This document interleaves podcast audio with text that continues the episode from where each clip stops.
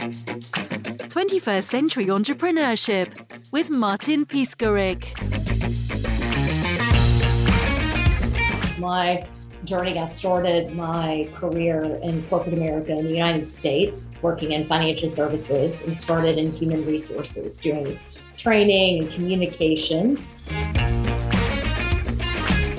And I decided that I really wanted to go into sales. So I left and went into outside sales, which is where I got the entrepreneurial itch. So I went to work for Big Pharma. And when I went to work for pharmaceutical companies in the US, I was received a cell phone, a computer, and a car, and a list. And my manager told me, go. Cold Maintain list market- or hot list? both. I had cold and hot. So, and it was Martin Freedom. I'm like, you mean all I have to do is go and sell and build this territory? And if I do that, you'll kind of get out of my way. It was fantastic. So built this built a business for the pharmaceutical company. It was a great opportunity to learn sales. I was called every name you can imagine in the book. It was had many hard days.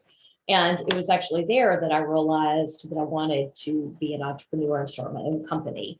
So anytime they change a comp plan for a sales force, you know what happens. Like doesn't go well. That is mm. never a good idea.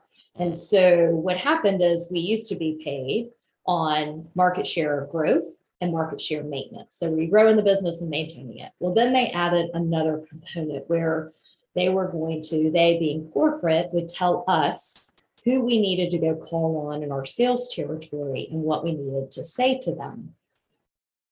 That also doesn't work because if you you know your territory and you know who, what you're doing, you know where you need to go. So I figured out a plan, a system that allowed me to do what I needed to do for corporate, but spend the bulk of my time driving business. My plan went viral on my team. I started helping my team with organization, communication, and effectiveness. And that's where I realized I needed to start my own business.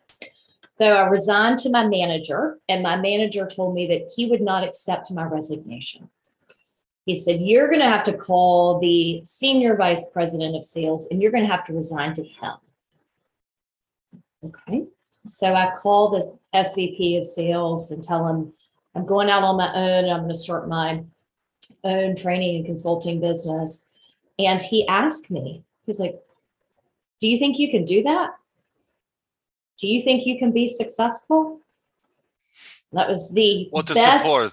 Right, right. No support from him, but a wonderful catalyst to take Mm. that final leap. And so I resigned to him and started my business and have been in business over 10 years now on this entrepreneurial journey of ups and downs.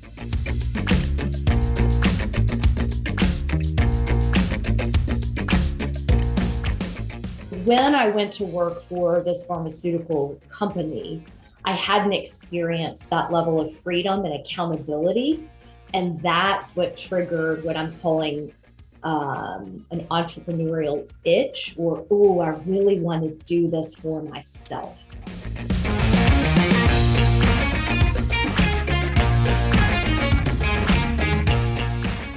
What kind of personality traits one needs for having that kind of freedom? to thrive with with that level of freedom requires drive persistence. You have to be self-managed hold yourself accountable. There's a level of discipline. I, there was no structure to my day unless i created it. My manager was not checking in with me and watching. He was always available very supportive.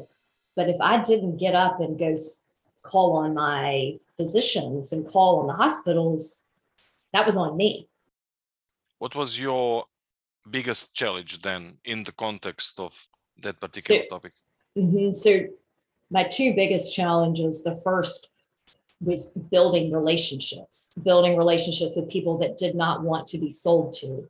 I called on cardiologists and neurologists who are very skilled, very bright people, and they don't want to be sold to. So that was a challenge. And then the second challenge was trying to get the drugs that I represented into hospitals. So trying to get those on what's called a hospital formulary so that when you go to the hospital, the patients that come in are put on your drugs. Was there any specific time period in your life when you started feeling need for change and when you started doing something that you were born for? Yes. So when they changed our compensation plan, and I was able to think about how can I accomplish this goal that's been given to me by corporate and achieve my goals at the same time, that was energizing. It was a new problem to solve. It required organization, required thinking strategically about my market. It required planning and execution. And that was exciting. And then when I could help others on my team and they could replicate the system, that was phenomenal. And that being able to help others achieve their goals was the catalyst really that drove me to start my company what was the percentage of people around you back then being engaged or disengaged or actively disengaged? So on my pharma team, everybody on my team was engaged. There was no one that I was working with that wasn't engaged and passionate and really working hard. And what about the industry standard, or even uh, even better, what about the overall engagement percentage at the moment in companies? Uh, so if we look at engagement today, um, and these are U.S. metrics, about 65% of the United States workforce is disengaged. Mm-hmm globally, that number I think is a little bit higher than in the US, which is abysmal. You have more than 50%, almost 70% of the workforce disengaged, which means they're not showing up and serving your customers the way they want to. They are actively doing other things while working. They are not taking on additional assignments. They are looking for ways to do something different because they're not engaged and fulfilled in their current position. That's a huge loss on uh, various business levels, isn't it? It's a huge loss on profitability, mm. customer service, safety. Safety incidences go up when you have disengaged employees, not to mention the mental and physical well being goes down of your disengaged employees and your disengaged employees take that home to their families. Can people change their engagement level? I believe they can.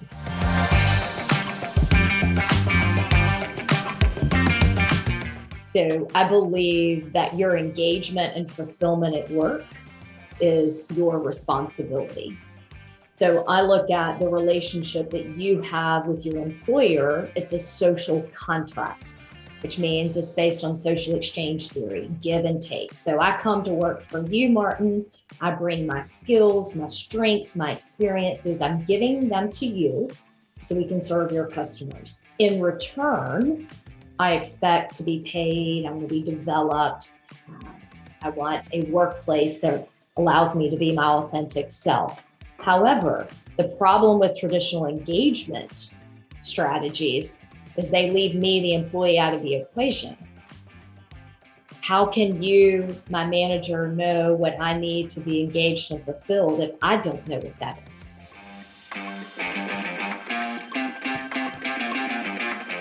And in your new book, you are writing about meaningful work as well. Can you share mm-hmm. a little bit more about that? meaningful work is defined by you, which is a really, if you can really embrace that concept, we make meaning of the world. The world doesn't make meaning to us. You interpret what happens to you through your own meaning making and your own sense of purpose. And so, whether or not your job has meaning and purpose is whether or not you see it as adding value, having meaning, supporting your broader objectives. In my newest book, Own It, Love It, Make It Work, I suggest that you can create a job that is your dream job without having to quit. And to do this, it requires that you get really clear on what you need to be engaged and fulfilled at work. So there are five fundamentals of professional engagement. There's recognition. So, how do you want to be acknowledged for your contributions? There's leveraging and using our strengths. So, using our unique skills and abilities. There's developing relationships. Gallup has shown us that people who have a friend at work are more engaged, they're happier. There's develop. How do you want to develop and advance and grow in your career? What's your personal development plan? And the fifth one is what you asked me about, Martin, earlier around the designing of your job for meaning and purpose. Now, all five of these do need to be in place for you to be fulfilled. Where you start, it doesn't matter, but we do need all five in place.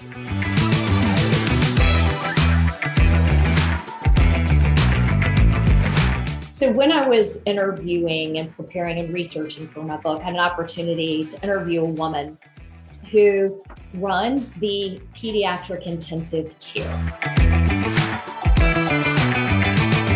So, she is the unit manager, we'll call her Sally, which means she sits at the desk in the unit and she's responsible for the phones, making sure the charts are where they need to be, the nurses have what they need. You could say that her job is pretty administrative and not really that meaningful.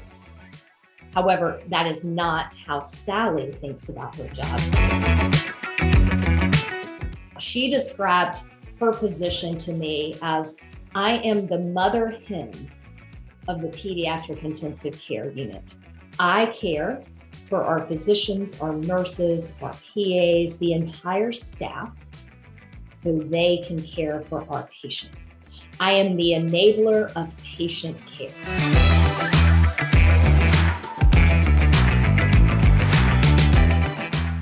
That is a very radical difference than what you would see on her job description is the pediatric unit manager, which is an administrative function. What Sally did is she redesigned her meaning and re- re- redesigned her job for meaning. And she looked at it differently and looked at the impact that her actions had and how her actions were part of a greater whole. That's the essence of defining meaning in your work. What's the impact you have on others? What's the impact you have on your team, the community, and your clients? If you want to be engaged and fulfilled at work, then what that's going to require is that you make a choice to get clear on your recognition needs, how you want to develop and advance in your career, what your strengths are, who you want to cultivate in terms of mentors and colleagues, and how you define meaning. No one can do it for you. You've got to make the choice to choose to do something differently. And if you're decided you do not want to stay in your current job, I would challenge you to still get clear on all of those so that as you interview for new positions, you are really clear on what you need in this new job, in this new team, with this new manager, so that you can be fulfilled and engaged. Because wherever you go, there you are. If you aren't fulfilled in this job and you do no work to change it, the chances are you will probably not be fulfilled in your new job. You are successful in in your business and you started uh, in big companies and now you're mm-hmm. entrepreneur you have your your own business running great so what's your mindset what's your daily routine how did you how do you manage it on a, on a daily basis what's your success formula you know i think that my success formula is mine so I don't believe there's a one size fits all success formula. I believe we all think and work differently. So mine starts with what I consider a three legged stool. So, exercise, meditation, and some type of reflection, journaling, prayer. So, that's how I anchor the start of my day. So, the meditation is a centering process for me. The exercise gets me energized and ready to go. And I believe in the power of reflection. That's the opportunity to look back what worked, what did not work, and where do I choose to do something differently today. So that's how I start and anchor my day. And then one of the gifts in my day is that no two days look the same. So I could be doing a podcast, I could be writing an article for Harvard Business Review. I could actually be coaching a client or doing consulting work. So that changes. I don't spend as much time doing that anymore. Now my job really is more on the operations and running the company. But when I get to do any of that stuff, I'm always very excited. Carson, what, what does it mean having positive mindset? And what's the importance of positive psychology in general regarding uh, entrepreneurship? Mm-hmm. So, entrepreneurship can be very difficult. There are a lot of challenges that are coming at you very rapidly. And mindset, I believe, can be the differential between whether or not you succeed or you fail.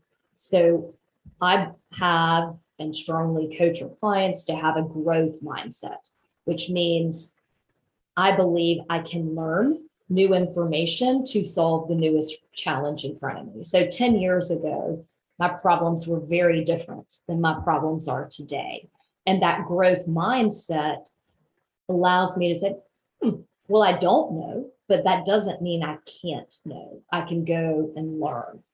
The other piece that I think is important around this positive psychology tangentially is really knowing your strengths and where you are adding value in the company. Like, what is the highest and best use of you versus someone else? Because when you start your company, you have to do everything.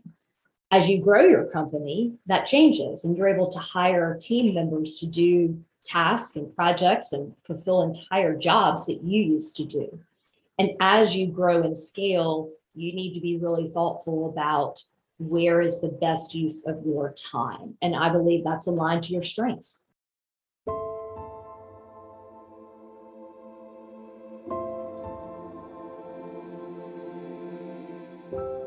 Part of that morning routine that works for me is a reflection exercise. Now, you can do reflection on your own. There are journals out there. I like to look at um, my day, prior day, what worked well, but did not work well? Where did I not show up in alignment with my values?